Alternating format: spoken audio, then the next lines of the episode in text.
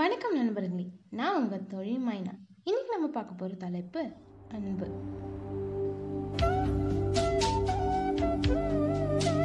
சிலர் அன்பை வார்த்தையால் உணர்த்தலாம் சிலர் அன்பை உணர்வுகளால் உணர்த்தலாம். ஆனால் வெகு சிலருடைய அன்பு இன்னும் புரியாத புத்திராவே தான் இருக்கு. அதை நமக்கு காலம் தாங்க உணர்த்தணும்.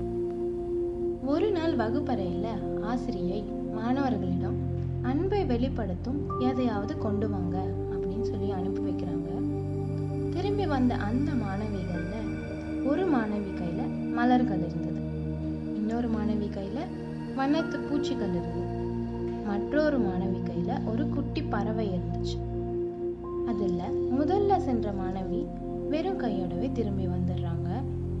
அந்த ஆசிரியை மாணவியிடம் ஏன் எதையும் நீ கொண்டு வரல?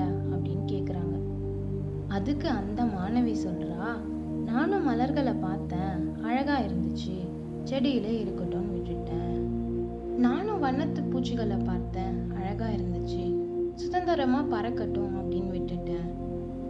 குட்டி பறவையை பார்த்தேன். தாய் பறவை தேடும்னு தோணுச்சு. அதனால அதையும் அங்கேயே விட்டுட்டேன்.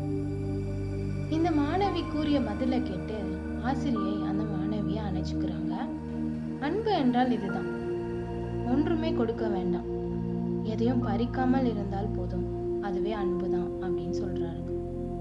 இதே போலதான் நண்பர்களே அன்பு ஒரு நாள் அனாதையாவும் ஆக்கும் பாசம் ஒரு நாள் பைத்தியமாவும் ஆக்கும்னு சொல்லுவாங்க.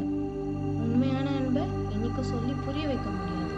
அந்த அன்புக்கு உரியவர்களால் மட்டும்தான் அதை உணர முடியும். இதே போலதான் நம்ம வாழ்க்கையில நம்ம கிட்ட அன்பு செலுத்துறவங்க ரொம்ப கம்மி நண்பர்களே. அப்படிப்பட்ட உறவுகளோட ஈகோ காட்டாம சில மணி துளிகளேனும் அவர்களோட செலவிட்டு பாருங்க. வழிகளோடு கடந்த